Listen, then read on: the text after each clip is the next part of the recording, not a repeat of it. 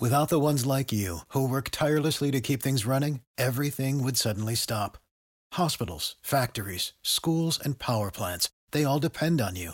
No matter the weather, emergency, or time of day, you're the ones who get it done. At Grainger, we're here for you with professional grade industrial supplies. Count on real time product availability and fast delivery. Call clickgrainger.com or just stop by. Grainger for the ones who get it done. What's the easiest choice you can make? Window instead of middle seat? Picking a vendor who sends a great gift basket? Outsourcing business tasks you hate? What about selling with Shopify?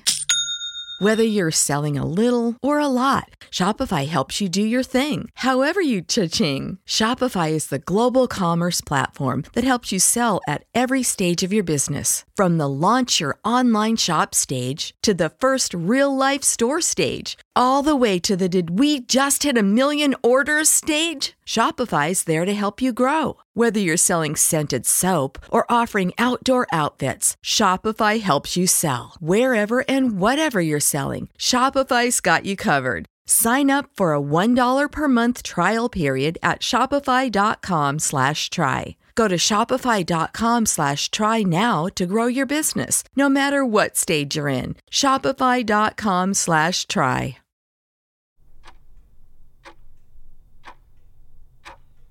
Mark Twain said, Suppose you were an idiot, and suppose you were a member of Congress.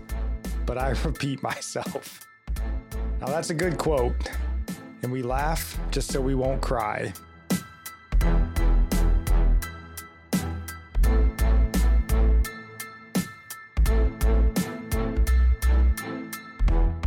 Welcome in. This is Religionless Christianity. I'm your host, Spencer. It's my beautiful wife, Nikki. Hi. And uh, if you're new here, you know, don't let the religionless name fool you. Very religious, very Christian folks here, but the world we live in is not. Um, very secular, very religionless, and that's where the name comes from. And we do our best every week to help Christians sort of navigate the news, the world around them, and, you know, figure out how to digest it all and live a life that's pleasing to God in the midst of it. So, um, we're going to do our best on that today, like we always do. And um, what that means is today we'll be discussing the news as we always do, of course, looking at the news of the week. And then we want to um, go into a podcast review. So we've been listening to a podcast that's been released recently. We want to review the first episode of that. It's a five part series. We're just going to be discussing the first episode. And then we'll be moving on into our Bible topic at the end of the show here, um, talking about assurance of salvation, number three. So you can go find the other um, first two points uh, if you just look back through the show. And uh, we also have our road to salvation on there. So you can see how to get saved, then how to figure out that you are saved, right? Those are important things for Christians. So that's what we're going to be discussing today. But before we get to all of that, is there anything you would like to say? Yes. Please pray for Spencer's mom. She'll be driving here, spend holiday Thanksgiving with us. She's just so brave driving across the country all by herself. I hope the other drivers are brave as well on the highway with her. yeah. And uh, I mean, we're always talking about what's going on with the military, but now we have maybe opportunity for a location we didn't consider. We weren't thinking about it, but now Albuquerque is a possibility, and we're not opposed to that. But we want God's will, not our will. So just pray that, um, yeah, just keep praying for God's will in wherever Spencer's supposed to be working, wherever they need him, but what would be good for us spiritually too and for our family. So appreciate that. Yeah, please pray for us. There's a potential move in the near future, um, which would be very near. And like you said, back to New Mexico, not something we were thinking about. We were hoping to spend the rest of my career here in Florida. That may not be the case. Um, so just pray that it would be good however it works out. There's still a chance we could stay here, um, but we'll see what happens. So just pray for us there. You know, we've actually, you know, we've grown leaps and bounds spiritually in our short time here in Florida. Um, our lives look dramatically different in the last year and a half since coming here. So we're blessed because of that, grateful, you know, but the fear is you're stepping back out into the unknown, right? Away from sort of these um, really these rocks of faith that we've come to know in our mm-hmm. um, community here, the small church, all that sort of stuff has been really a big blessing for us. So we'd be leaving that. Not to mention, New Mexico is a hellscape of a place. You know, politically yeah. speaking about elections, we're going to talk about here soon. Um, they were one of the worst states in the country during COVID. Yep. Um, and in typical 2022 American fashion, they reelected the same governor that ruined them for those two years because why wouldn't you, right? Um, At least when we were in Clovis, we were really close to Texas. That is true. And we could leave New Mexico and at least go to like some stores and shopping without having to wear a mask. And a lot of people did that. Right. So there was that blessing. Albuquerque, we're like right no. in the middle of the state. We, so if things got crazy again, it's not a quick drive into Texas. right. So just pray for us there, you know, however things work out. Mostly that our faith would remain strong. We would continue walking this path that we're on. Um, that's the most important. So um, let's get our plugs out of the way here. You guys know we are the biggest fans of Cardinal Contingency Solutions. Cannot recommend their services highly enough. If you, man, I mean, it doesn't really make a difference. If you're a boss of any type, I think learning sort of these skills that come with I don't know how to how to manage your words properly. I think it's a good way to say it. Is very important. Um, you know, we live in a day now where, man, people are looking to to sue everybody, to you know, blast you on social media everywhere. You know, and we live in a society now where forgiveness is really non-existent. So it's not really a case anymore where you can just go, eh, I'm sorry I said that and everyone lets it go. Right. You know, they're looking to punish you now because of what you say. And, you know, you look at the Kyrie Irving, Kanye West incident, uh, incidents, they're looking to punish you for what you think now. You think the wrong things, they're coming after you. Um, so you want to make sure that you're choosing your words carefully. Um, and a lot of that comes with just preparation, being aware of what you're stepping into. Uh, and that's just sort of the messaging aspect of what Cardinal can do. You know, we've talked a lot about if you have a ministry or missionary type work, please, these guys are contingency experts. And I don't say that loosely, they are the best in the world at what they do. See if they have something that they can put together to help you, to help your ministry, your missionary teams. Uh, I'm certain you will be pleased with what you get back from them. And of course, we are proud members here of the Christian podcast community. And I meant to pull this up. Let me see if I can find it real quick. Because just recently, Andrew Rappaport on, I believe it was his theology throwdown. Let's see if it's up here. Yeah, they actually petitioned, you know, hey, what should we talk about on theology throwdown? And I mentioned, how about you talk about Roman Catholicism? Because we had just been in a debate um, not really too much of a debate, but kind of a Facebook back and forth with a Catholic lady and just kind of trying to, you know, explain things, open people's eyes to that. And you could see there was a lot of people. It's kind of funny, you know, with social media, a whole lot of people in the conversation, but nobody really contributing, mm-hmm. which tells you they're really desperate for the answers. Yeah. They just don't like have them. So, you know, you get 40, 50 people that are in the comment section really like hoping that you can illuminate some of this stuff that these Catholic people are saying mm-hmm. that you know isn't true, but you really don't know how to articulate it. Um, and Andrew Rappaport, very intelligent man. He's actually written books about the Catholic faith. So you can go on Theology Throwdown. He did men- uh, email me and he said, like, hey, man, since you you know, mentioned this topic, I'm assuming you're going to be here, right? and unfortunately, they do these on Monday nights, Yeah. which is when I do my jail ministry. So I can't be there. Um, but recommend you guys go give that a listen.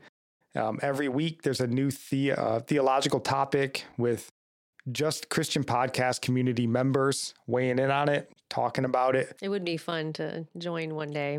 Maybe someday. I mean, well, you know, if I move out of here into New Mexico and the jail ministry isn't Monday nights anymore, maybe we'll be on there. So we'll see how that goes. But go give Mhm. them a like, a subscribe. And the great thing is, if you um, subscribe to Christ, uh, the Christian podcast community on Apple, Spotify, wherever it happens to be, you know, you get access to 60 or so Christian podcasters all talking about good stuff. So go do that.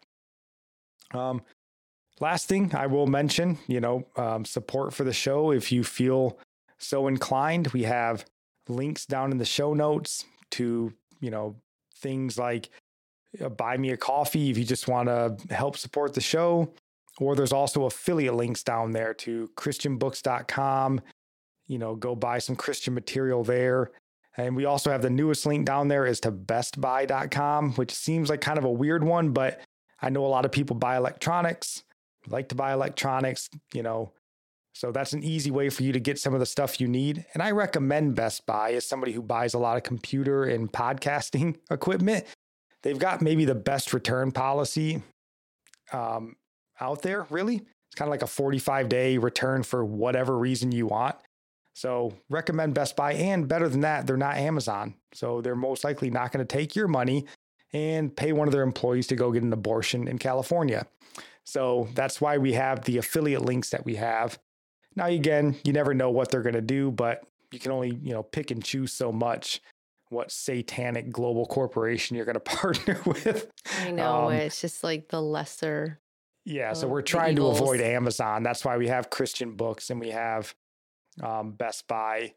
And then we also have links on there for the t-shirts. You know, I'm wearing the first John 222, who is the liar? Um, but he would deny that Jesus is the Christ. Uh, we have links to our t-shirts. You guys can go pick those up if you prefer. We make a small, you know, I think a couple bucks maybe off of a t-shirt.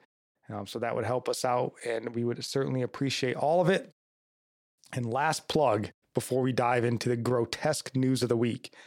Um, we've mentioned we would like to take whatever little amount of um, advertising revenue we make from our podcast for this year. Um, it looks like it's going to be around $300. We look, you know, we want to find two or three people to just bless over the holiday seasons with sort of a gift box of sort, you know, some Christian material, gift cards, stuff like that, just to bless them unexpectedly. So if you know somebody in your life, a cousin, a friend, a next door neighbor that you think, you know, maybe they need to hear about God, maybe they're close, or maybe they're just really struggling and it could bless them and their family to get, you know, some gift cards and stuff for their children, let Mhm. us know. Um, we want to send that stuff out. And if we don't get anybody um, to, you know, offer up any names or suggestions to us, we'll have to find something else to do with it. You know, our hope is just to give all that money back to the Lord for the first year and um, bless people in some way. So please reach out to us, email us, social media, comment section, whatever happens to be. And while you're down there, you know what, you might as well just drop a like, subscribe, follow, leave us a nice comment. All those things that help the algorithm overlords that govern our lives. So, all right. That was a long intro, but we're here now. That was time for you to catch your breath, to gird up your loins and steel your soul as we get ready to take our weekly trek through the valley of the shadow of death and take a look at the news of the week. And this week, you know, there was really only one big news story. Um, unless you, I don't know, live under a rock, you realize that there was an election this week. So we had our sort of midterm elections going on this year. And that kind of took the bulk of the news for the week. And really, well, I guess I'll ask you, did you really have any sense? Because you're not terribly plugged into this stuff as much as I am.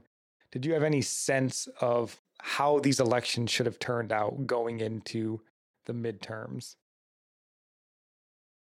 Um, I mean, you'd think that people just, don't know, just have sense or they've learned, they've learned something, but it's kind of proven that they haven't.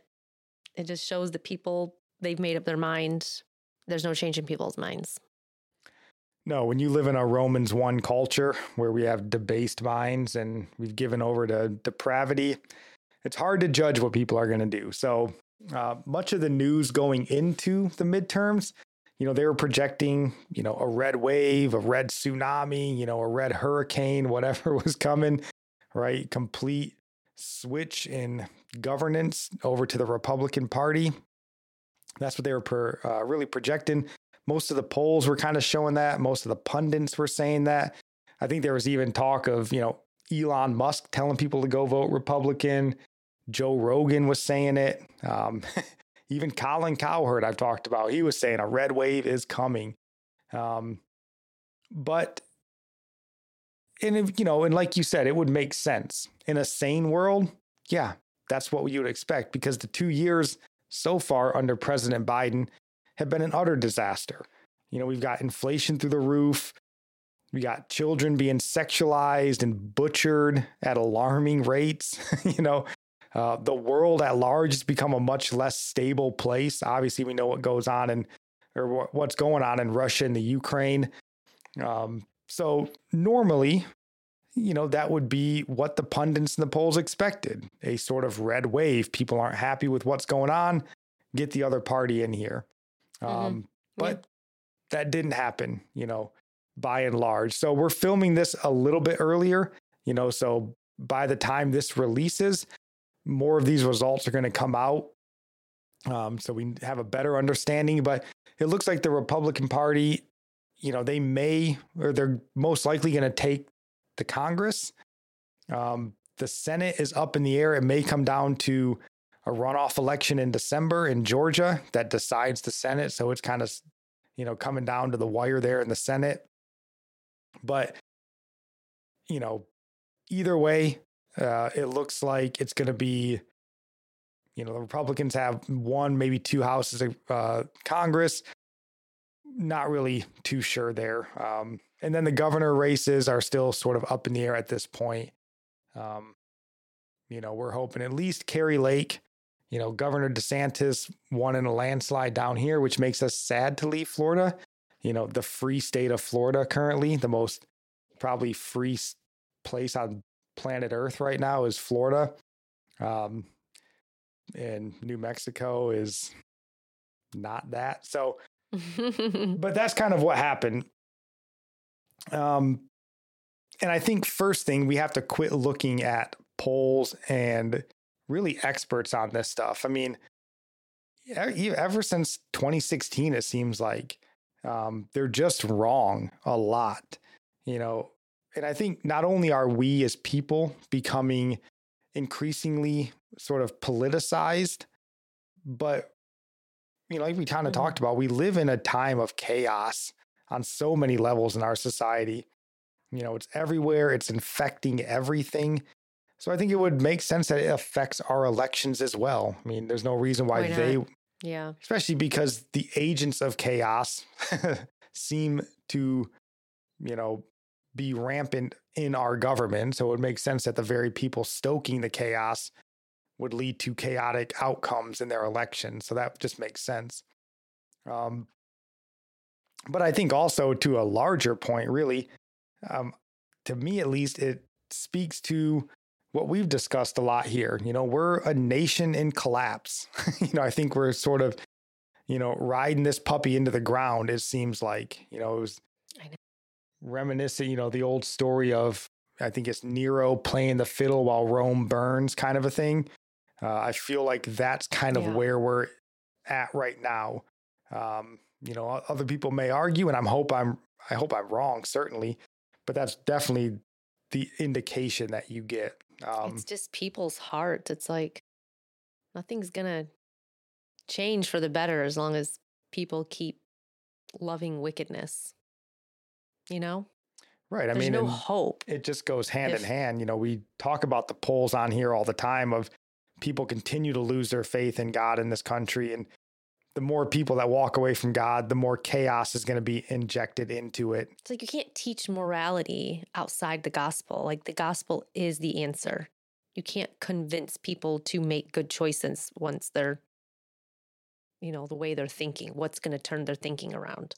No, and they're not even trying to. I mean, the replacement for the Christian gospel in this country is secular, you know, Yeah. humanism and materialism. You know, put your Bible down and go buy an iPhone. Um, that's really been the replacement. And it's led to a lot of chaos, a lot of damage, a lot of sin. Um, and yeah, I think we're largely a nation, you know, that seems to have been, seems to be ruled by Satan and his hordes in many respects.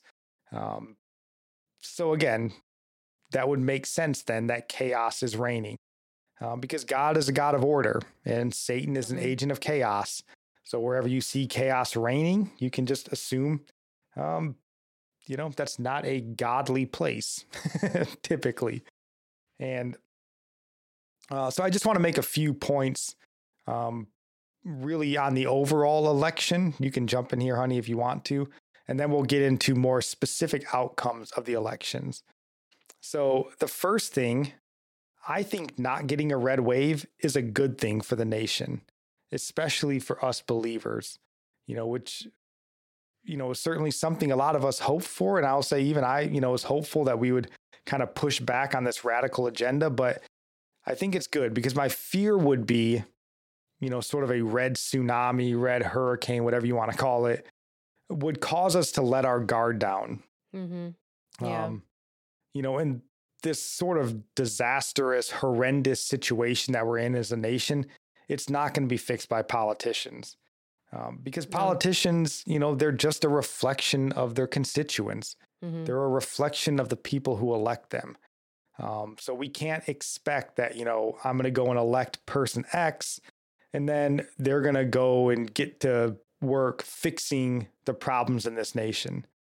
It's just, you're not going to pass a bill to fix what ails us um, as a nation. You know, we've talked before, we're in a spiritual war. You know, as the Mhm. Bible calls them, the principalities and the powers.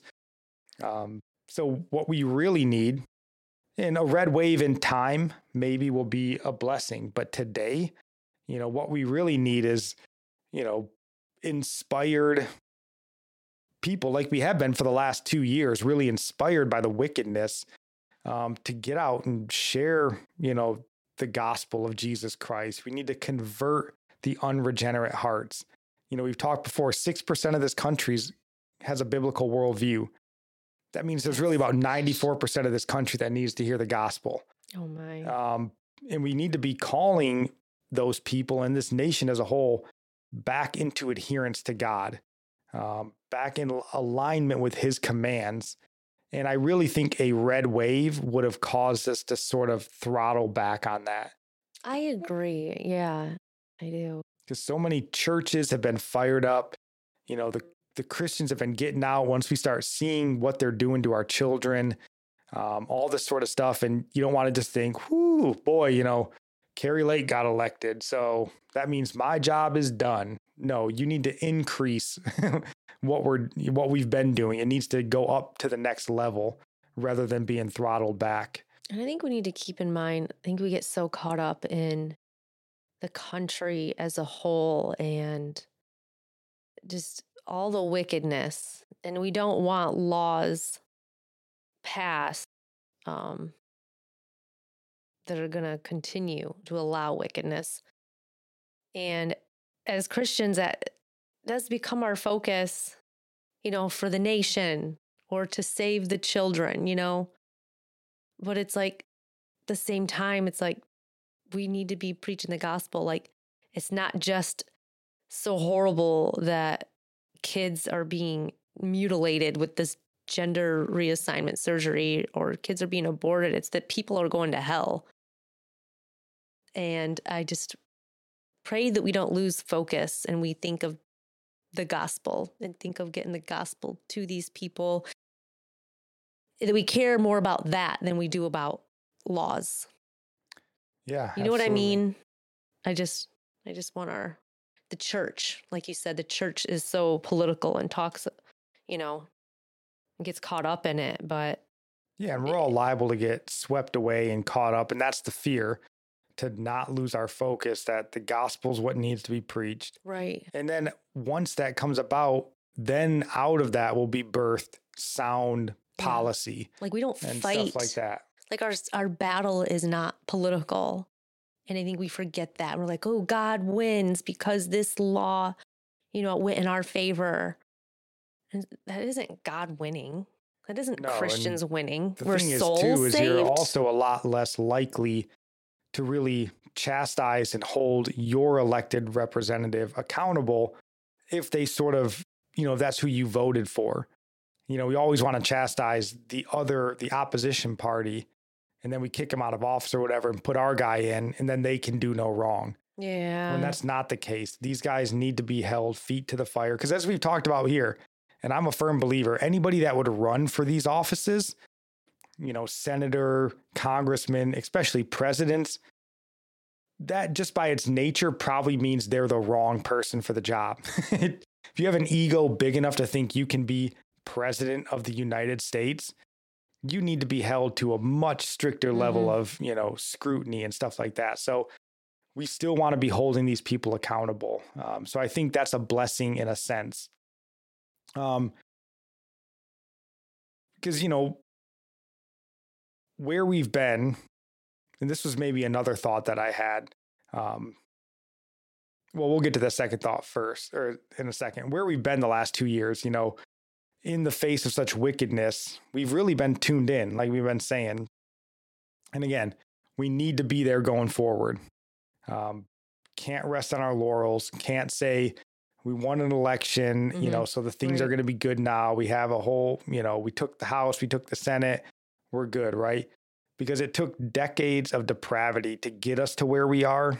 Um, it's going to take decades of righteous living and really righteous activism, if you want to call it that, to get us back on track. Um, because it's not elect a senator and things are good.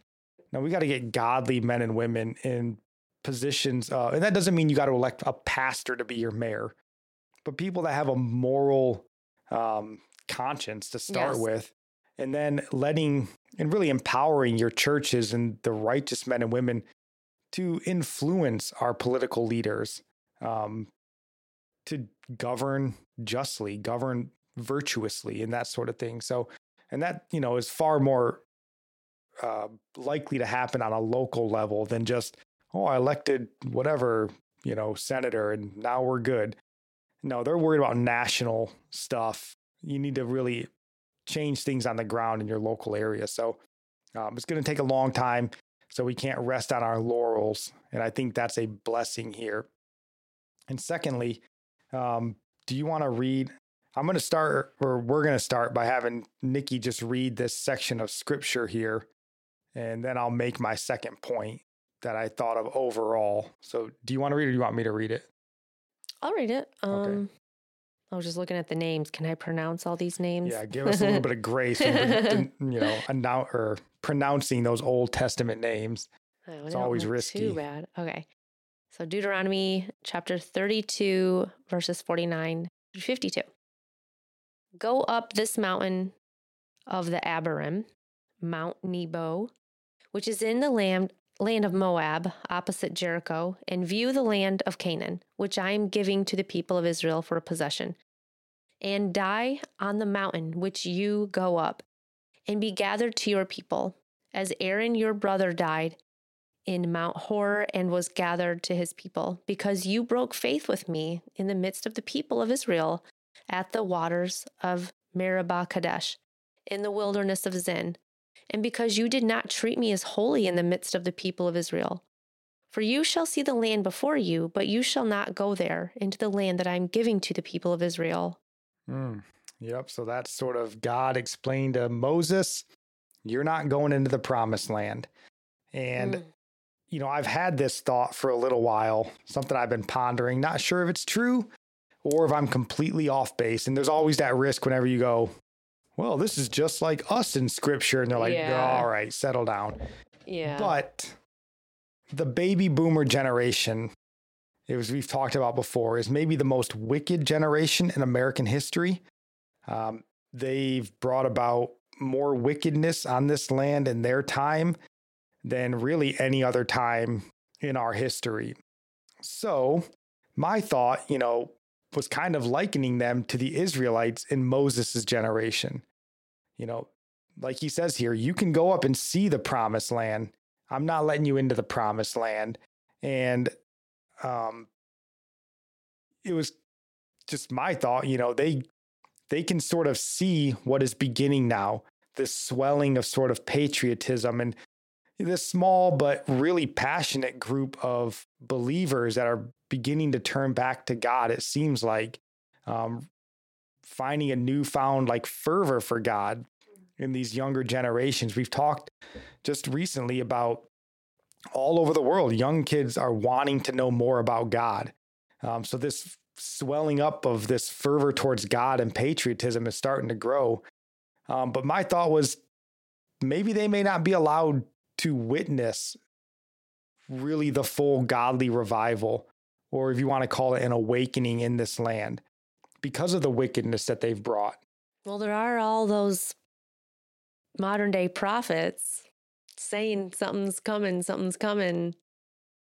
But yeah, maybe that generation won't see it. I don't know. It is just, you know, guessing. Not Just that you're, thought. not that we're prophesying. no, it's just, you know, when you talk about, and obviously, you know, God will have mercy on whom he has mercy, all of that. But, you know, if you want to talk about maybe justice, you know, a nation that, or a generation that's brought us such untold levels of wickedness, they don't just get to in the end be like, oops, our bad. Can we be- a part of this awakening too? Like, and it's a shame. There's good men and women in that. And again, I could be com- wildly off base, and I probably am. and what's the point in knowing whether or not that's true? It's just a, a thought with it. Just a thought I had. Yeah. Be curious to your guys' thoughts. I'm probably sure everyone's going to tell me, no, that's not even close to how God operates. And I'm probably being heretical, but just a thought. um, so let us know what you think in the comments. Leave us a review. Yeah, not Um, comparing Leave us a America good review for being. the promised land. no, no, not the promised land. just the idea of such wicked people. Um, Yeah. Again, being allowed to see the the swelling of patriotism and love for God, but you know, being held out of seeing the actual revival and awakening. Um, yeah, just a thought I had. But um, so on to specifics from the election. So the first election that I think is worth mentioning. Um, it really just speaks to, I think, the broken nature of our political process, and that's Pennsylvania. Um, I mean, Pennsylvania elected a dead man this Tuesday, and I'm not even talking about John Fetterman. Um, they elected Tony DeLuca. this article down here will tell you um, he died a month before the election. But no worries. He won the election with over 85% of the vote. so it was an overwhelming victory for a dead man. Um, but then you add on to that the fact that John Fetterman did win the Senate seat in the state of Pennsylvania, um, who has, and not trying to disparage the man, he had a stroke and has obvious signs of brain damage. No worries though. He won the election. Which may seem shocking, but Pennsylvania also went for President Biden in 2020 when he showed clear signs of dementia. How dare you? The man is sharper than he's ever been. Yeah, so Pennsylvania, um, I mean, it's really hard to conclude anything other than they're just lost to the satanic left. I mean, again, it's just basically I see a D on the sheet. I checked the Mhm. box, right? Yeah. Is the guy dead? What does it matter to me? Is he a Democrat? I'll take a dead Democrat over the Green Party or whatever else was running. Like, um, so they're just lost to the spirit of the age. And whether it's on purpose or if you want to say, well, it's by fraud, either way, it's irrelevant. They're lost. They're gone. Um, so Mm. that one was pretty shocking just to be like, goo, goodness gracious. They, I mean, again, I would not have voted for Mehmet Oz. I mean, he's a transhumanist, um, weirdo, should not have been a member of our uh, Republican Party, and he should not have been endorsed in any way. But again, we have a a bit of a broken two party system as it is, and but even still, I mean, John Fetterman needs to get help, like medical help, not to be in the Senate Hmm. you know, the man had a stroke. So the state's lost. Um, God have mercy on the state of Pennsylvania and all the believers there. But more importantly than Pennsylvania, abortion was on the ballot this year. Um, in many places, and sadly, in many places, they voted to support um, the murder of children. And that even isn't the whole story because they even went further than that in some places. You know, in Montana, uh, they voted to let new babies die rather than keep them alive. So, in this story here, again, it'll be linked in the show notes. You can see um, the votes against. So, do you want to Hmm. read these two paragraphs, honey? Voters were asked to approve a law declaring an embryo or fetus is a legal person with a right to medical care if born prematurely or survives an attempted abortion. It did not pass in the general election. Montana LR 131, known as the medical care requirement for born alive infants, it would have made law. Viable born alive infants may not be deprived of medically appropriate and reasonable medical treatment, providing penalties, repealing section, Yeah, who cares? uh, yeah, and- Providing an immediate effective plan yeah, So I didn't even realize this before when I read this article, you know, because I thought when I read through it, basically the law was that they were voting on is if you try to have an abortion and the child survives, should it get medical care? First off, that abortion is legal, is heinous and sinful and demonic. But then they say, well, if the baby somehow avoids the butcher's claws and the mom who desires to kill it, and somehow by the grace of God makes it out of that horror chamber and is alive, they're just going to let it die anyways. That's sick and sinful enough. But when you read through that again, it said premature children as well. So it says in there, Voters were asked to approve a law declaring an embryo or fetus is a legal person with a right to medical care if born prematurely or survives an attempted abortion. So they're like, you know what? That preemie baby, whew, it's a lot of medical bills. Let's go ahead and let that baby die. So let it starve to death while it cries for its mom.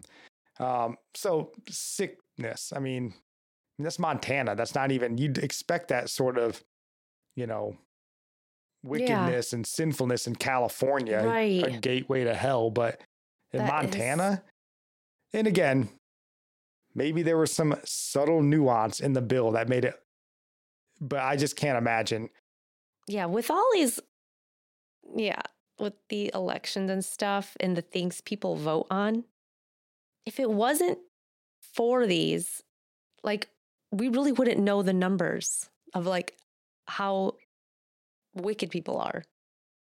You know what I mean? Like, because of this, we know. Yeah, That over percentage half of, of the people. voters in Montana were like, "Look, if I try to kill my baby and it doesn't die, just go ahead and let it bleed out and die after it's out of my body." Right. It's out of your body. It's No more my body, my person now. choice. you can't say that now. It's not in your body. So what do you what's your argument then? Um, I want you to murder my child so that it doesn't inconvenience me, is the argument. It's no longer um women's health care. You can't call that women's health care. You call it what it is child sacrifice. So, Hmm. um, and really, maybe the most disappointing race to us, only because it's personal to us. Um, Michigan, they also voted to usher in a new era of Moloch worship and child sacrifice.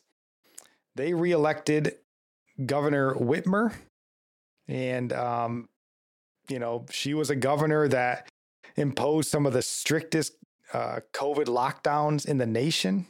She supported vaccine mandates. Um, You think that alone would be enough?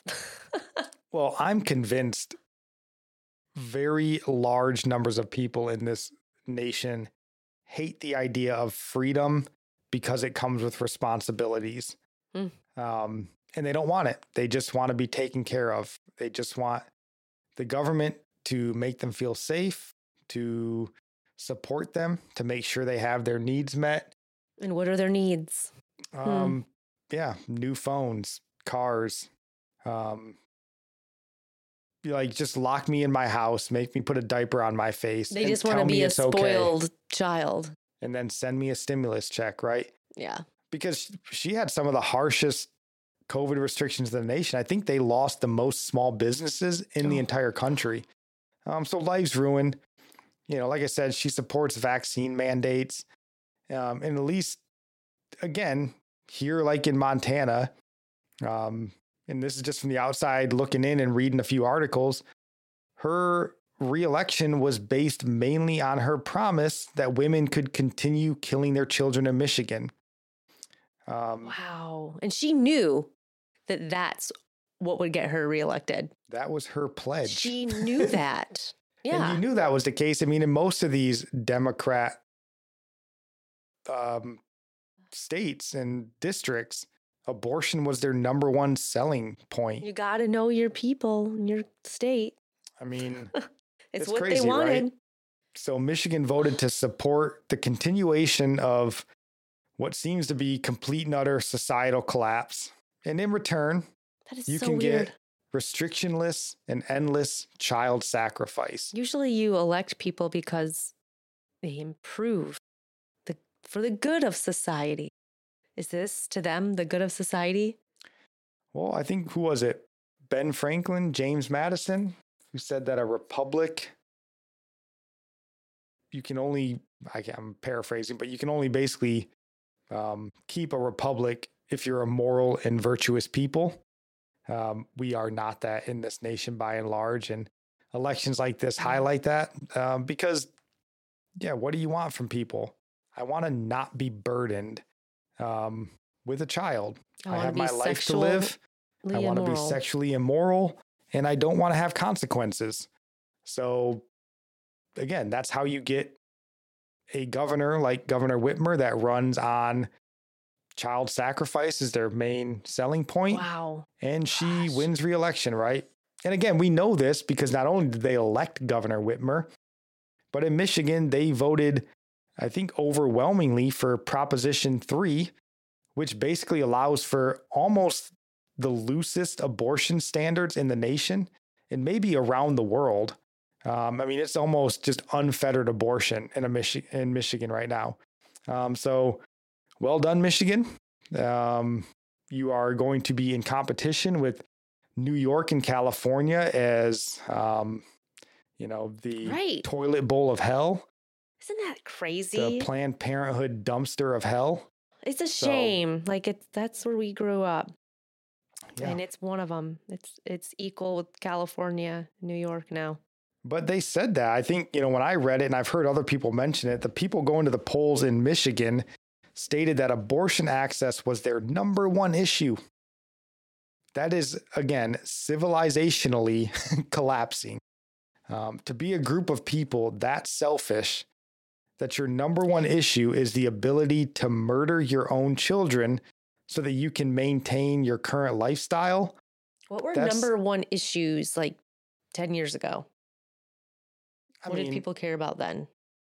Well, and again, in the society we're in now, you know, it might even be because again, inflation's up, things are more expensive. It might be I need help providing for my child. That's an important issue. Now this is I need low cost childcare. I need, you know, increased food benefits to support my children. Now it's just, can you kill the kid? What if he's born alive? Can you still kill him? You got my vote. Wow. Like that's depra- That's Genesis six type stuff. That is like Lord flood the earth. I know. I'm just like the reason people would care about that just shows how many people hate children. How many people only think of themselves first. If you would not um sacrifice for the life of a child, then you you can't be counted on to do good to anyone. You know, you can't be trusted to be a teacher or babysitter in my opinion. You you don't value the life of children and i do not trust you to ever be in the care of children. And jesus says no greater love has no man than this to lay down his life for his friends.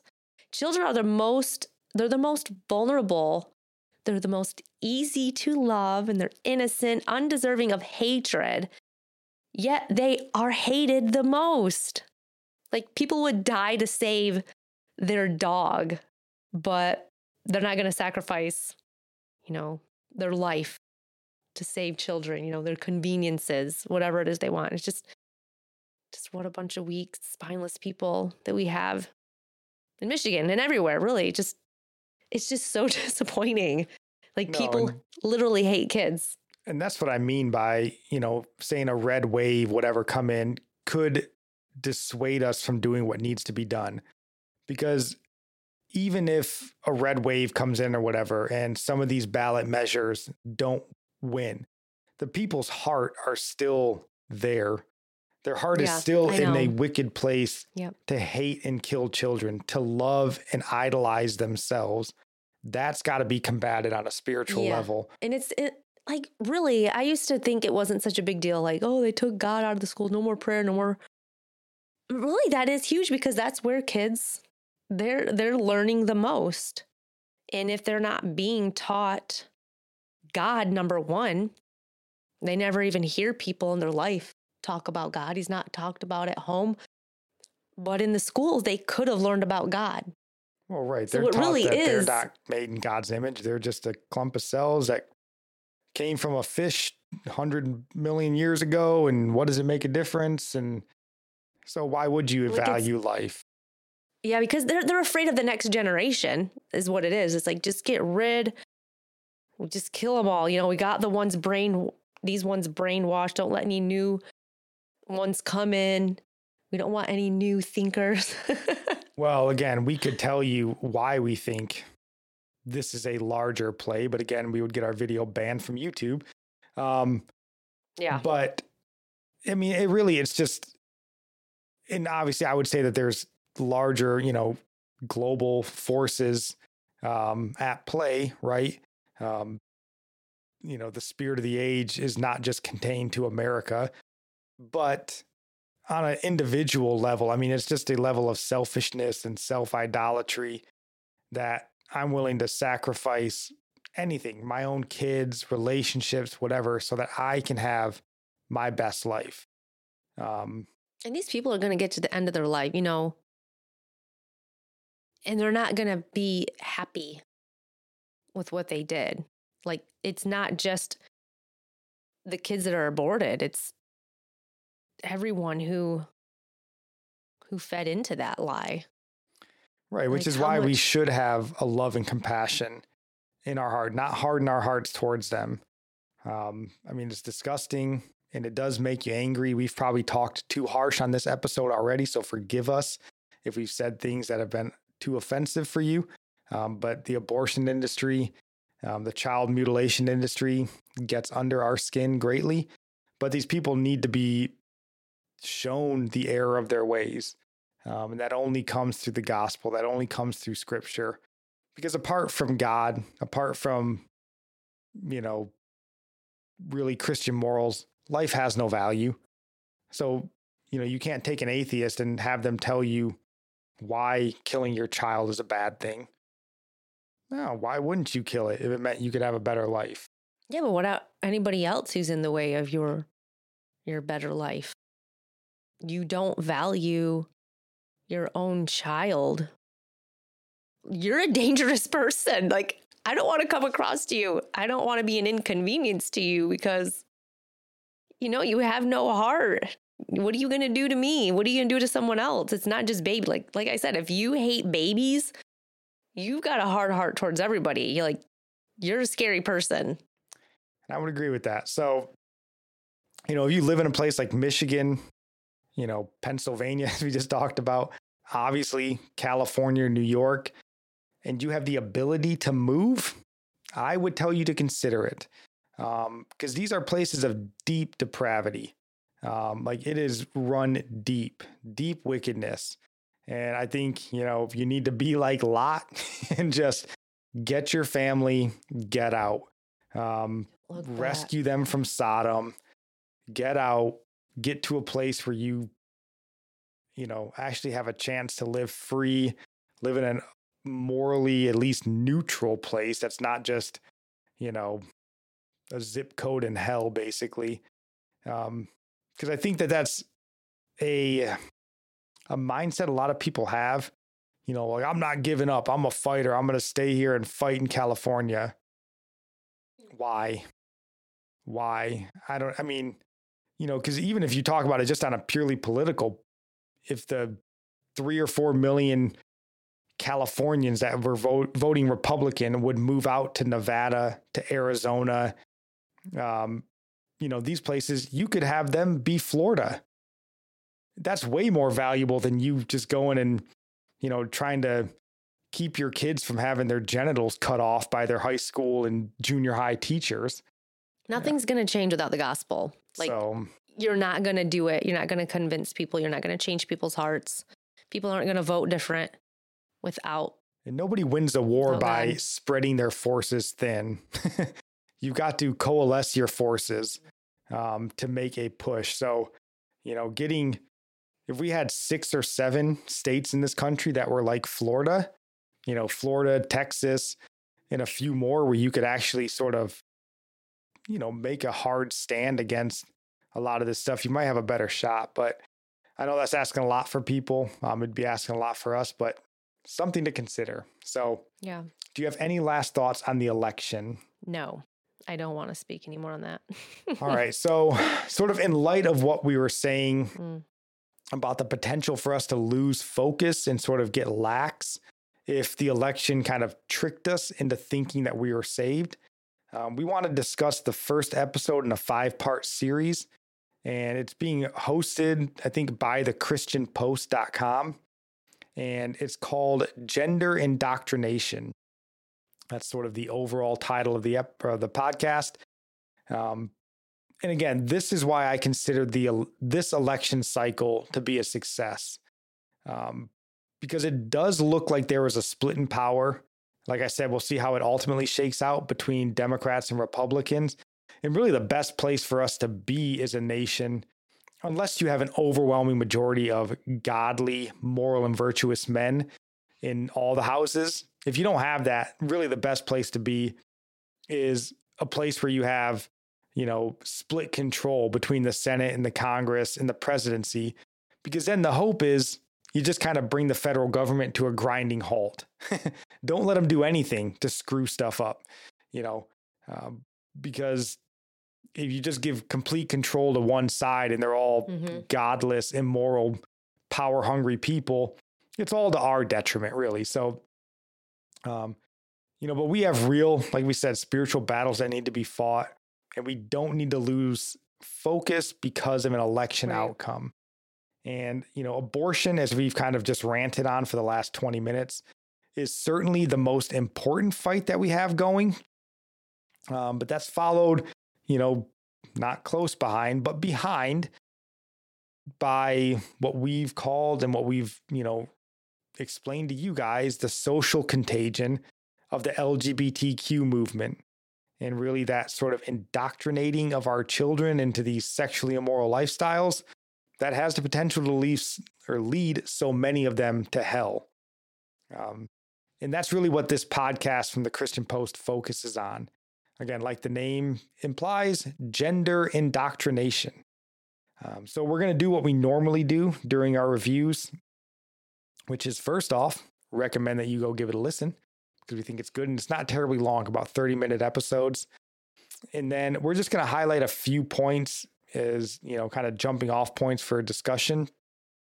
So, first, I want to just play the kind of intro to this podcast to kind of set the tone for what you can expect. So, we'll just play that and then we'll get back into it you know i've i've heard people compare this ideology to a cult which i definitely see a lot of cult character traits in this. I've, I've heard people compare this to the fascism and totalitarianism movements that we've seen in the past and i think there's a lot of that in it. But ultimately the, this is is even bigger than any of those things because this isn't happening in one cult community. This isn't happening in one one state, it's not happening in one country, it's not happening on one continent, even. This is global. Yeah. So, like she says there, it's a global issue. Um, obviously, we're mostly focused here in America on what's going on, but certainly it's not contained to America. So, um, the first point that they make in this, and it's really the main focus of this first episode, is they really discuss that schools anymore in so many places around the country have really just become indoctrination centers. Um, now, we've known that for a lot of years as far as government indoctrination and stuff like that, but really, indoctrination centers into this sexually immoral lifestyle with the LGBTQ movements. Um, and their main focus in this first episode is on this mother. Um, her name is January Littlejohn, which is a mm. nice name. But it's about her experience um, that she had with her daughter who was in school. And um, just my thought kind of talking about that, right? These are indoctrination centers. And I think when you hear stories like January's or even us discussing it now, I think you're liable to say, you know, like, well, that's just, you know, one school out of all the schools and my kid's safe. His school isn't like that. And I would just caution against that, you know, especially if you live in a state that isn't Florida or Texas. you know, we talked about like Michigan, um, that apparently has a bloodlust for killing children, Montana, uh, apparently, um, California, we know, New York, right? I would not assume that your kids are safe. I mean, unless you are hyper involved in what they're doing, what they're being taught. Right. Um, or if you're a teacher in that school yourself, if you're just a parent sending your kid off to school, do not just assume, well, my kids are safe and this school isn't like that. Um, because I think as we're seeing more and more, you're just going to be proven wrong. And I was just thinking on like people boast about their schools like, oh, it's a blue ribbon school. I never knew what that meant. Like when the kids went to that elementary school in Alaska, blue ribbon. I'm like, all right, that must be a good thing, whatever that means. And I think that just has to do with test scores, right? Yeah, it does. like, what is, like, what do you care where your kid goes to school? Like, if it's just got high rating for test scores, like, no, I mean, Harvard's like the number one school in America as a complete godless, you yeah. know, atheistic wasteland. Well, great. They yeah, apparently really are smart. Schools. I don't know, but what does that matter? How do you determine if it's a really good? Those are really good schools, and I'm like, I went okay. to Harvard and I learned a lot, and I also learned to hate God. Yeah, oh, well, fantastic. But you're a good engineer, right? Like Who I just, cares? yeah. What matters is that, you know, send them to a Christian school. But are you going to be a good little consumer? That's what we want to know. Are you going to get yourself into lots of debt? Buy things on credit cards to impress people you don't know. That's what we care about. So, um, but this girl, January Littlejohn, she mentions that her 13 year old daughter, sort of out of nowhere started having really, you know, gender dysphoric thoughts, if you And want to call them old. that. 13 years old. Like they usually don't have that at that age, like a beginning, beginning having that at that age. It's usually like younger, right? Well, yeah, I'm not sure what the numbers are on what the age Because they range. say they grow out of it when we watched. there is a lot of evidence they say that kids that make it Yeah. fully through puberty will grow out of this gender dysphoric. But I think this speaks more to the indoctrination than actual gender dysphoria. So, right. That's what I'm saying. That's why Yeah. it's weird. Like, oh, at 13, like, mm, yeah, no. gender dysphoria may actually be a younger It thing that is. you know shows itself. But she makes note that the daughter was 13 and starts having these thoughts, and she makes note that it's pretty odd that she starts having these thoughts right about the same time that three of her closest friends start having these same thoughts. Um, so to us, that sounds exactly like a social contagion Mhm. right? Um, just like we've talked about.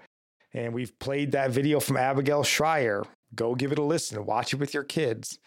Um, but she goes on to explain in there, and this is why the schools are so dangerous. Um, she says that the school, without parents' consent, no one ever brought this up to her. Um, they started to sit down with her daughter and put her through what the school has. Um, and I would imagine your school at this point has something very similar, but they called it a transgender or non conforming support plan. And this plan, she makes note, couldn't be shared with parents. Um, the student, and as I would call them, the unholy triad of just the school counselor, the assistant principal, and a social worker were the only ones that got to go through this support plan. What are they thinking? Like, do they really think, oh, all of a sudden 13 year olds are all having gender dysphoria? Like, really, like, what are they thinking? Do they really think it's just some strange thing like that popped out of nowhere, like like COVID? I don't know how grown adults come to the place where they're this makes sense in their brain.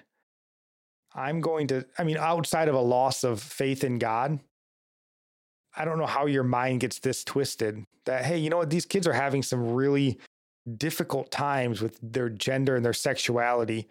Let's not talk to their parents about this. Right. Let's just get them in a room with a bunch of, you know, lesbian, you know, beta males and talk to them about how, you know, maybe at 13, yeah, bind your breasts and take some Like, puberty blockers This is and something see what happens.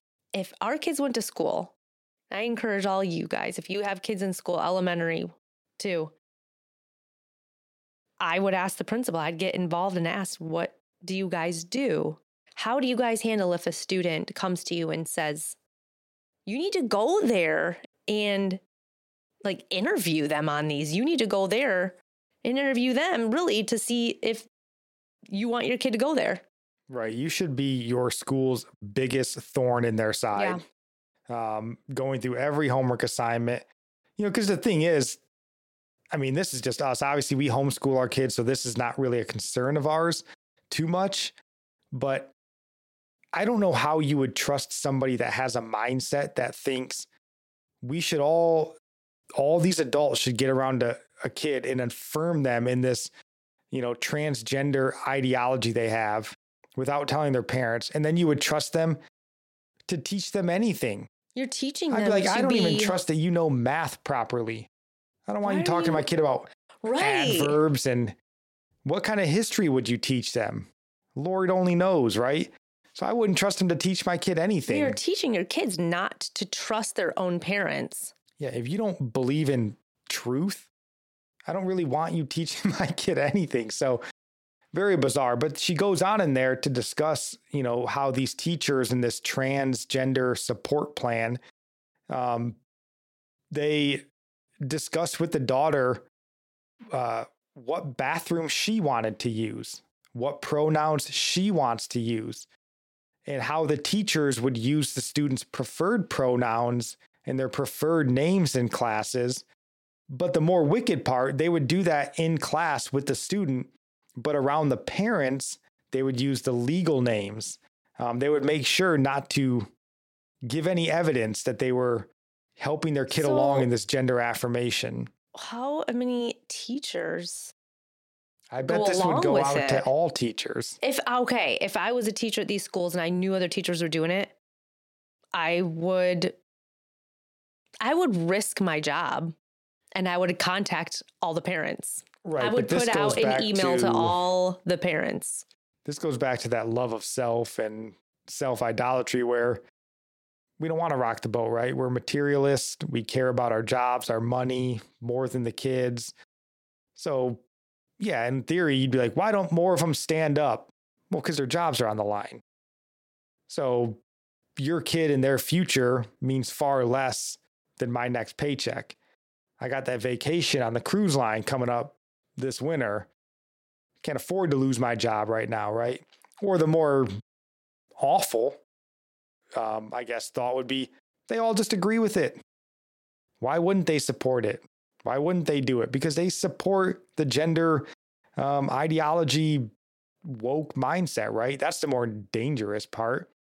Um, Don't but again, they it. would use different names, different pronouns around just the student or the parents to make sure that the parents weren't aware of what was happening, that they were indoctrinating your kid behind your back. Um, and really, I think this speaks to just such a level of arrogance for these like Yeah. people that hold this gender affirmation ideology, you know, that somehow they know what's best for your child and that you're really just getting in the way. You know, you old fuddy duddy, you old hick, religious parent, you don't get it. So we're going to do it without your permission, without your knowledge. And it's just really, I think, a sinful level of pride and arrogance. Oh gosh, yeah. I don't know. I'm just thinking about how I would be acting. Like if yeah, if that was me, I would be going in there making a scene. I would have I wouldn't give a neighbor's kid or a school kid a Mountain Dew without their parent saying it's okay for them to have pop, let alone going, yeah, if you bind your breasts with this, but everybody's but take it truth off now. you go home. Yeah, everybody's truth these days is do what makes you happy. So if that makes you happy, but you can't let your parents know that that makes you happy because they'll steal your happiness. Yeah, those parents are just trying to steal your happiness. But there was another mom that they interview in there. I think her name's Tiffany Justice. And she mentioned um, how kids in her school district, and she might have been in Virginia, it escapes me now, but how they were asked to declare their preferred pronouns openly in class. You know, so they were sort of putting these kids on the spot to announce their pronouns, but then also sort of propagandizing them, right? Hey, look at all your friends. They have some confusion. It's okay to be confused. Everybody goes through this, right? So maybe you want to just try being called Sally for a little while. See if it fits you. Um, but it's just wicked, right? I mean, kids think it's silly. They're going to go along with it, you know? Well, and this is how you get into the place where they're like, I'm a cat. And they're like, oh, okay. Yeah. But like, as long as we're not writing great, papers, Sally." sure, I'll go along with this. This is more fun, interesting. So the last part of this that we want to highlight, and they're not terribly long episodes, but um, it's a metaphor that one lady made. Um, so I'm just going to try to play some of it. And let me see where it is. Yeah, I'll just play it, the metaphor that she gives, because I think it's a, uh, I think it's a good metaphor, and we'll just talk about it once she's done. So when you are in a disembodied state, um, you are kind of a vacant house. And you know the the metaphor of the vacant house goes a little something like this: If there is a vacant house on on uh, you know at the end of the block, and it might have a giant, massive barbed wire fence around it, and yet you are going to see that kids are going to break in and hold their parties there. Drug dealers are going to break in and hold their business there. You know, kids are going to throw bottles through the window. People are going to litter over the yard because despite the massive barrier, everyone can see that the house, it's a vacant house. Contrast that with, you know, a house on the other side of the block that you know the grass is mowed the lights are on there's curtains in the window there's flowers in the planter blocks this house doesn't have a fence at all and yet no one violates it because everyone can see that that someone is managing and caring for the house. It's fully occupied. Yeah, so the vacant house metaphor and you know, when I was hearing this, the lesson that Christ teaches in Luke 11 is what came to my mind. So, do you want to just read it, honey, verses 24 through 26? When the unclean spirit has gone out of a person, it passes through waterless places seeking rest. In finding none, it says, I will return to my house from which I came. And when it comes, it finds the house swept and put in order. Then it goes and brings seven other spirits more evil than itself, and they enter and dwell there. And the last state of that person is worse than the first. Yeah, so this obviously isn't an exact parable. You know, Jesus is talking about casting out demons um, and that sort of thing. But I just think the idea of kids being empty or vacant houses, like she says, and, you know, so many in this country have either lost the faith or they just never had the faith um, and we've really discussed on here a lot of times, even those who might consider to be faithful, um, they really lack any kind of you know real and genuine faith. It would seem. Um, so these kids, in many respects, they are vacant houses, and they're looking to be filled up with something. You know, so many of these kids are looking for an identity. They're looking for something that's bigger than them, um, and they feel empty and hollow inside. And the problem is if we don't fill them with the Holy Spirit and God's word, you know, the godless left, who's really eager, it seems, to be um, filling them, right? They will fill them with their own sick and perverse um, ideologies and these sorts of things. And I think, in some sense, because those adults are vacant houses, this gives them a sense of purpose. They definitely have demons. Yeah. Definitely. I just, I don't know. I mean, if it's just, if it is demonic or if it's just depravity, I don't know. I mean, it's certainly demonic. I mean, these are doctrines of demons to be leading kids down this path of um, butchery and, you know, really just the idea that so many of these people that get into these sexually immoral lifestyles and this sort of stuff, especially once you start attaching pride and self identity to yeah. this, boy, the odds that they break free from that have got to be just minuscule. Um, but this is why, largely, and we've said so many times, we warn about sending kids to these indoctrinate uh, indoctrination centers. You know, we so highly recommend, and we understand the difficulty um, of getting them home, homeschooling your kids. Um, we get the difficulty. We had kids in school that we pulled out of school, and it was not easy. It was they complain. Not, we do have to explain to them well, a lot things. Like not only do they complain, but it's not very cost effective. We don't have as much disposable income.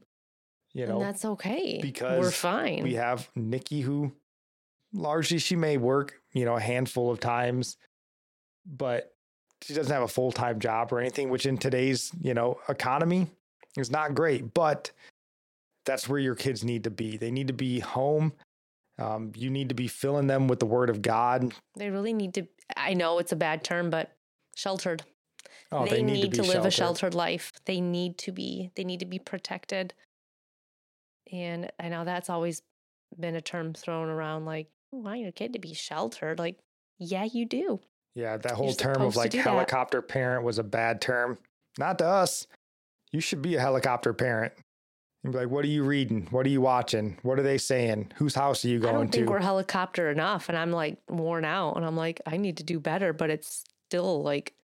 and I mean, you can do little things, you know, like we've talked about when we share, you know, the podcast, the the videos that we recommend on here. We've sat down and watched them with our kids, so yeah. they're aware of what the other side is doing, and then we can have discussions about it, which is interesting to have discussions about gender ideology with a nine year old. Yeah. Right. Because they don't even know what this is, but you're like, we have to at least start making you aware because other people are going to if we don't.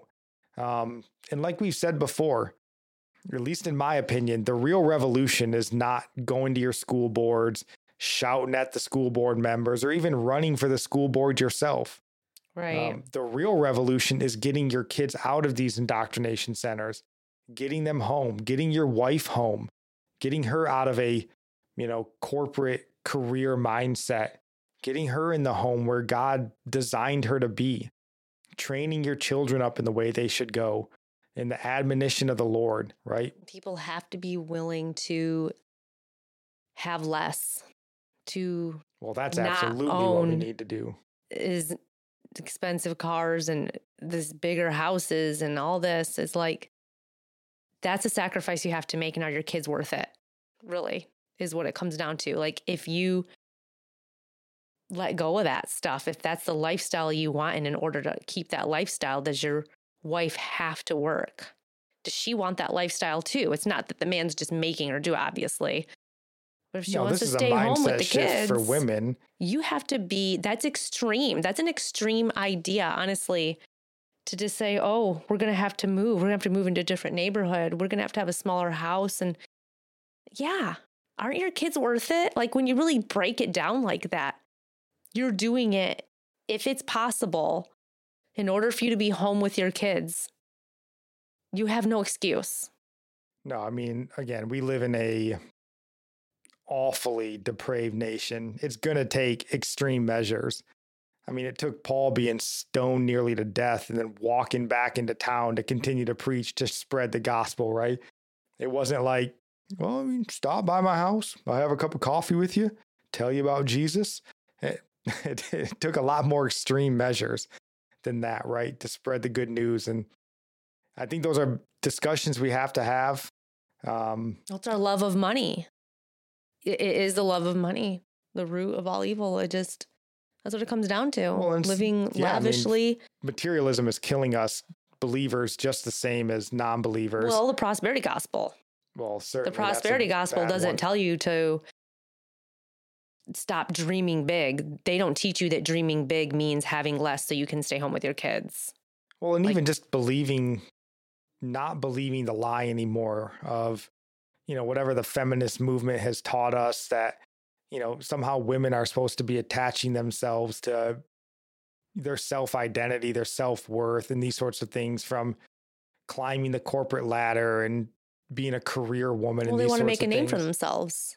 It's Well, pride. again, we've got to return back, right? And um, go back to finding our identity in Christ, um, you know, valuing our families, those sorts of things above our own self desires and all that. And I mean, again, obviously, it's not an easy mindset shift.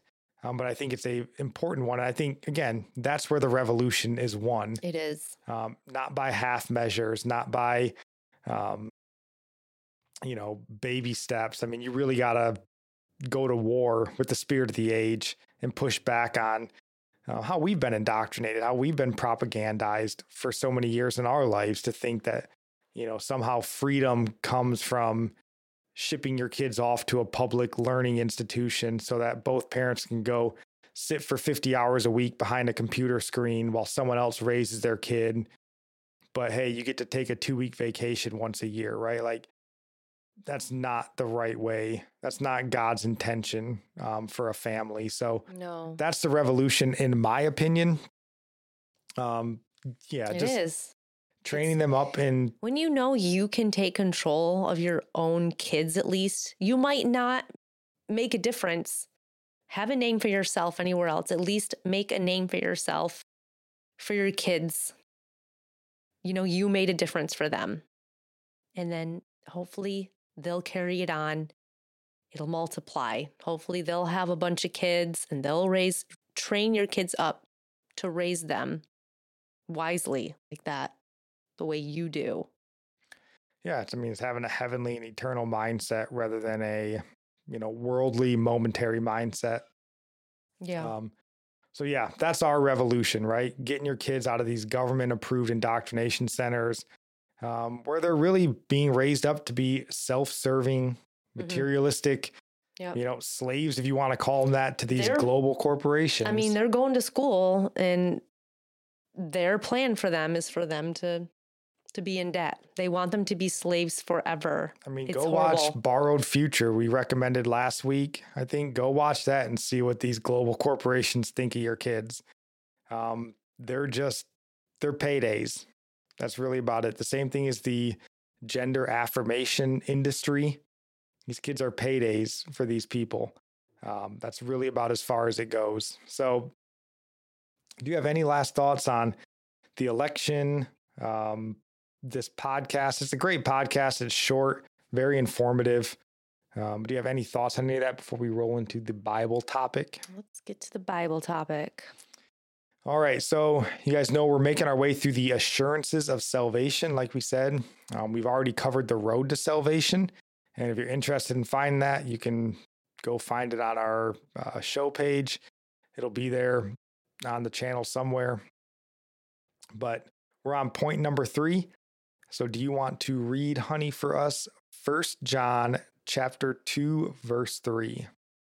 And by this we know that we have come to know him, if we keep his commandments. Yep, Seems short. pretty simple. and Yeah. simple. and I will include down in the show notes if you want to go and look at it uh, a list of all of Christ's commands. I don't know exactly how accurate it is. I haven't gone line by line to scrutinize it. So it's kind of just a for reference only. Um, do your own homework and verify these. But it's good to just kind of see what Christ has commanded us to do. Um, you know, it's more than just, you know, love your neighbor as yourself, right? It's Um, not just being nice with Vody. The 11th commandment. yeah, and then forget Thou the first 10. Yeah. Just be nice. That's but we do know, obviously, the greatest command, right? That Jesus um, sums up. And I think a lot of times we forget the first part of the command and we only focus on the second, right? Um, but the first command, the more important command, is to love the Lord your God, um, or the Lord our God. The Lord is, I, I'll just read what he says The Lord our God, the Lord is one. And you shall love the Lord your God with all your heart, with all your soul, and with all your mind and all your strength. So that is the first command. We always get these sort of mixed up, or we think they're sort of the you know same command. That's we're, that's not. that's the first command. So the first command is to love God. And how do we know we love him? We keep his commands. We keep His commands. And It the fits. second is this: you shall love your neighbors yourself. Very important, but it's not first. Right. So it's, yeah. you know, I think in our society we've got those flipped. I think we do. Walk yeah. in love, judge not lest ye be judged, love your brother, treat each other the way you want to be treated. Now, don't lose sight that number one is to love the Lord your God. We do that, and we know that we're doing that. We show that we do that or that we're doing that by keeping his commands. Yeah. Um, so, and again, we've kind of we talked about this as we were going through these. Some of these are fairly close in how they're described. So you might say, ah, well, we've kind of talked about this the same as in, you know, point one or whatever. It's okay to repeat things because they all fit together. Right. They all fit together and they're repeated for a reason. Yeah. Um, so just like again, kind of point one, adhering to Christ's commands, right? That's our assurance of salvation, but that's also got to be part of our gospel message. You can't lose sight of that. When we're preaching the gospel to somebody, it's not just say a quick prayer and Jesus will save you and have a nice life. No, it's adherence to his command. So, um, and I actually heard this um, in a video. I can't remember what the video is now, so I can't put it up here for you guys. Um, but the guy was saying basically, believing is faith. Believing is faith. That's how you know. Do you believe? Then you have faith. Um, if you believe in Jesus, boom, there's your faith. That was his point. That's salvation.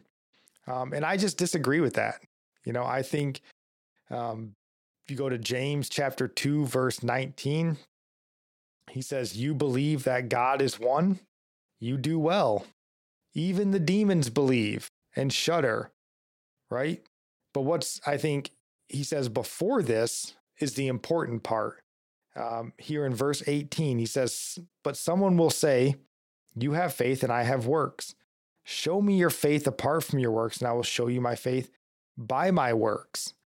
Um, so he's saying just believing is faith. And he's saying, Oh, you do have faith? Let me see it. Don't just go, Oh, I believe. Yeah, I got it. You said that already. Yeah, we can't just be so it. gullible. right? Because Right. we do say, well, I guess the demons have faith because they believe in Jesus. No, they can't have faith, Right. right? They're beyond redemption. You know, so James, who is Jesus's brother, right? He's not saying obviously here that Christianity is a works based works based faith, um, but what he is saying, you know, is if you have faith, let me see the evidence of that faith, right? Are you adhering to Christ's teachings? Are you adhering to scripture? Because simply saying you believe really means nothing. Again, we have 65% of this country, right, that says that they're Christian, but only 6% have a biblical worldview. You know, over f- what, 45 to 50% of this country supports abortion. Um, you know, all you, what do you believe? Let me see some faith, Yeah. right? Are you putting your faith into action? Yeah, Um, we don't see any works backing it up. So we can conclude um, a lot of people who say they're Christians are not Christian, which Yeah, is very sad. people say all kinds of things, you know, that they claim to believe, but you have no evidence in, right? I mean, how many guys have told a girl or how many girls have told a guy that they love each other? We're so in love, right? Only to like break up with them or go cheat on them. So obviously, what they said wasn't true because if you loved them, you wouldn't have done that. Um, and the same goes for our faith. So you just can't, I think, simply say belief equals faith. I don't think they're the same thing. Um, so again, here in Luke chapter 4, verse 33 through 34, do you want to read that, honey? Uh, and in the synagogue, there was a man who had the spirit of an unclean demon, and he cried out with a loud voice, Ha! What have you to do with us, Jesus of Nazareth? Have you come to destroy us? I know who you are, the Holy One of God. Yeah. You know, so again, are we going to say the demons are saved because they believe in Jesus? Um, no, they believe in him. So what? Are they doing what he's commanded? You say you believe in him. So what? right? And you can't say, like, oh, well, you know, they're spirits, so of course they know. And, but God has revealed himself to all people. Like, they don't have an advantage because they have been around longer and we we're all on like level ground. You know what I mean? Like nobody has an advantage in saying, "Well, I know God because or I saw Jesus face to face because God has revealed himself." Right. I mean, even, you know, the rich young ruler, good teacher, what must I do to be saved? Do this and adhere to this command. Nope. Well, he knew Right. Jesus was a good teacher, right? He, you know, and Judas obviously knew Jesus, Yeah. right? It didn't matter, right? Are you matter. bearing the fruit? Um, are you following the commands? And more importantly, not out of obligation, but are you doing it out of love? I was just going to say that. Yes, it's love. Yes. Yeah. I mean, we're called to be obedient, but love should be drawing us to obedience, not simple obligation. So, you know, really, you know, reading the Bible, it isn't difficult. Atheists, adherents to other false religions, they've all read the Bible, right? It's not hard, it's a book. And I wouldn't even say that it's necessarily hard to believe what the Bible says. Again, 65% of this country claims to believe what the Bible says. Um, and again, we believe all sorts of wild things.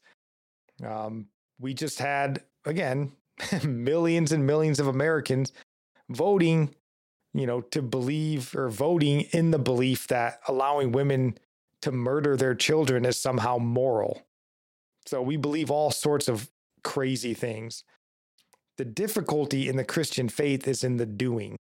That's where the difficulty of the faith comes. Um, and that's what really leads you to be hated. You know, people can believe in Christianity and do nothing about it, and you're harmless. Who cares? But it's once you actually start calling people to a standard, adhering to a standard yourself, that you really become off putting to people that don't like that. And it's crazy because it's the church that's going to hate us more than unbelievers because they're clinging to their faith. and they hate that we're saying, yeah, you don't look like it. They don't want to be judged, but it's not loving fruit.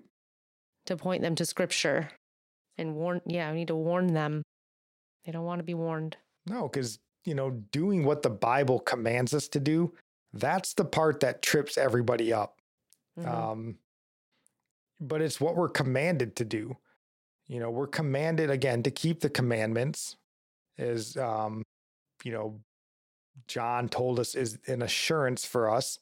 In Mhm. James chapter 1, verse 22, he tells us to be doers of the word and not hearers only, deceiving yourself. You're Yeah. deceived if you're a hearer only. Yeah, and it's interesting. He says deceiving yourselves. Like nobody's deceiving you. You're deceiving yourself yourself because you know the word. And I was just thinking about how Eve said that the serpent deceived her. So she believed his words and she acted on them. We deceive ourselves by hearing God's word, hearing his voice, and not acting. So if you truly believe, then you act. So believing and not doing is being double minded, really. Um, and God's not going to have someone who isn't all in. He says in Matthew 15, these people draw near to me with their mouths, but their hearts are far from me. Jesus was quoting there, the Old Testament. But yeah, we, I mean, right there, draw near with their mouths, but their hearts are far. And we're supposed to love God with all of our heart, all of our mind, all of our strength. So, No, for sure. Um, and you know, we mentioned it, I think, many times here. Um, the sort of often forgot message from Christ in His Great Commission. You know, to make disciples of all nations. We all know that part, right? But there's more to it, right? Mhm. He tells them to teach them to obey all my commands. yeah. That is part of that same commission. Yeah. So when you're telling someone to, you know, call out on Jesus and invite him into your heart, you also need to be saying and adhere to all of his commands.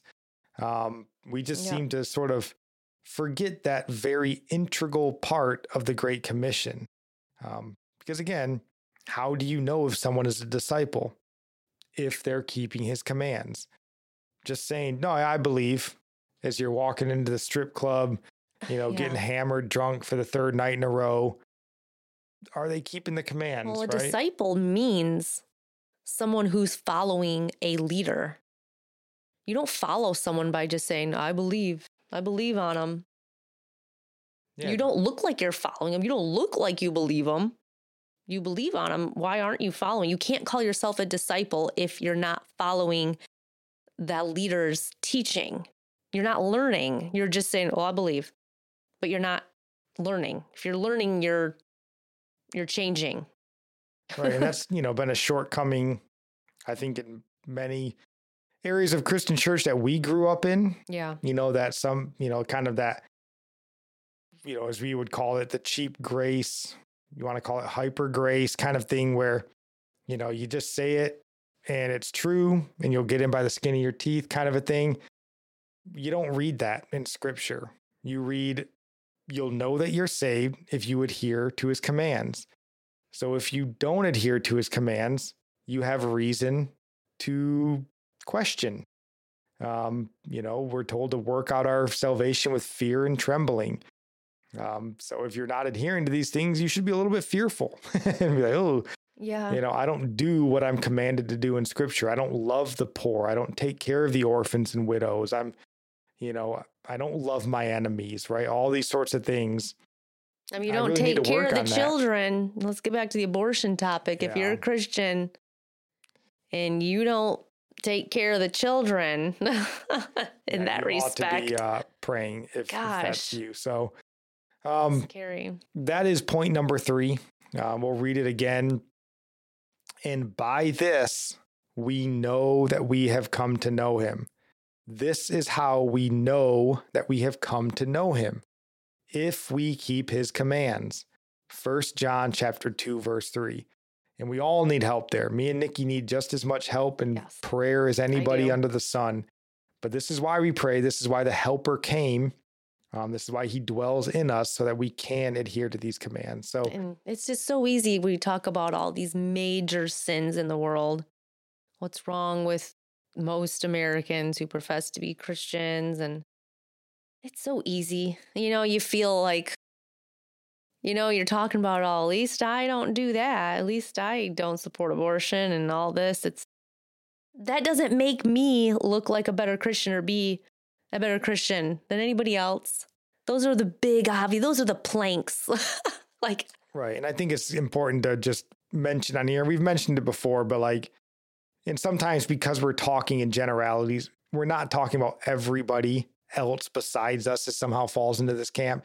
And we're not ma- trying to make the point that we somehow don't also fall into these camps, right?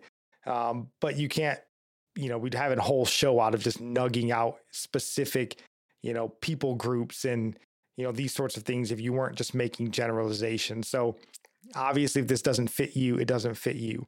Um, if you're adhering to the commands well done. You know teach others to do the same. We try the best we can. We still need to make um, yeah, we you all know, need. large strides just like everybody else. So again this is that sharpening of each other. Um, you know look yourself in the mirror open the scripture search your heart cry out to god I think let it's him the illuminate it issue. to you it isn't really like saying, you know, I don't have sin, you know, the issue of sin, and we can talk about it. But this is an issue evil being called good and, and good being called evil. So we're not just calling out people's sins. This is different. This is totally different than just saying this person's dealing with this sin and that sin. Like, no, this is good being called evil and evil being called good. This is like the last days stuff we're talking about here. it is But at the same time, I'm just saying we at the same time like we have to guard our own heart or you know, take heed lest we fall. Not that we're going to fall in that category because that's you know, I don't see myself falling into that category. Like that's obvious. That's murder, that's hatred of children. But it doesn't mean I'm not going to fall into any other you know, seemingly lesser sins, we still, as we talk about sin and evil, we always have to be on guard. Take heed lest we fall. Right. And it's also important, you know, Paul, I think, you know, in Galatians, he classifies sexual immorality and murder in the same category, both of which will not be in the kingdom of heaven. Right, so, right. you know, not to say, yeah, so somehow, yeah, you supported abortion and all I do is, you know, get angry and shout curse words at my kids. It's not the same. I'm better. No, right? Right. Um, we've all fallen short of the holiness of a perfect and righteous God. Yeah. Um, but also, you know, don't let yourself be so offended that you don't accept the correction. You Mhm. know, I think that's a hugely American problem. As soon as somebody says something, we go, oh, that's so offensive. Instead of going, is that something I'm dealing with? Boy, that really hit me hard.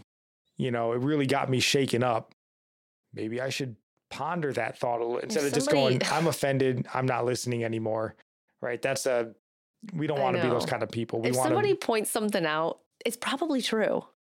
And if and if you don't see it, pray like, Lord, if that's true, help me to see it and help me to yeah. thank this brother or sister. Nikki always tells me, she's like, man, you just, you look so muscular and strong. And I'm like, oh, come on, give it a rest. But you know what? Maybe it's just true.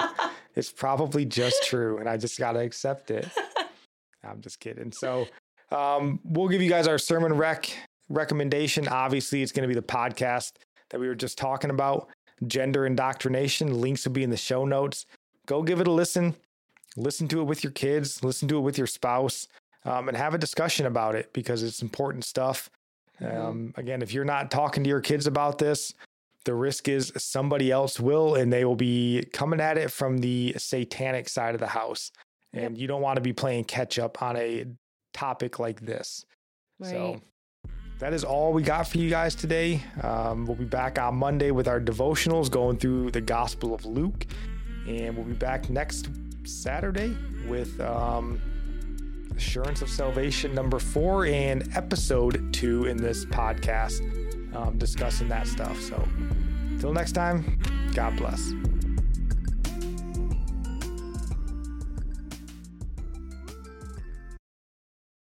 Save big on brunch for mom, all in the Kroger app. Get 16 ounce packs of flavorful Angus 90% lean ground sirloin for $4.99 each with a digital coupon. Then buy two get two free on 12 packs of delicious Coca Cola, Pepsi, or 7UP, all with your card. Shop these deals at your local Kroger today or tap the screen now to download the Kroger app to save big today. Kroger, fresh for everyone. Prices and product availability subject to change. Restrictions apply. See site for details.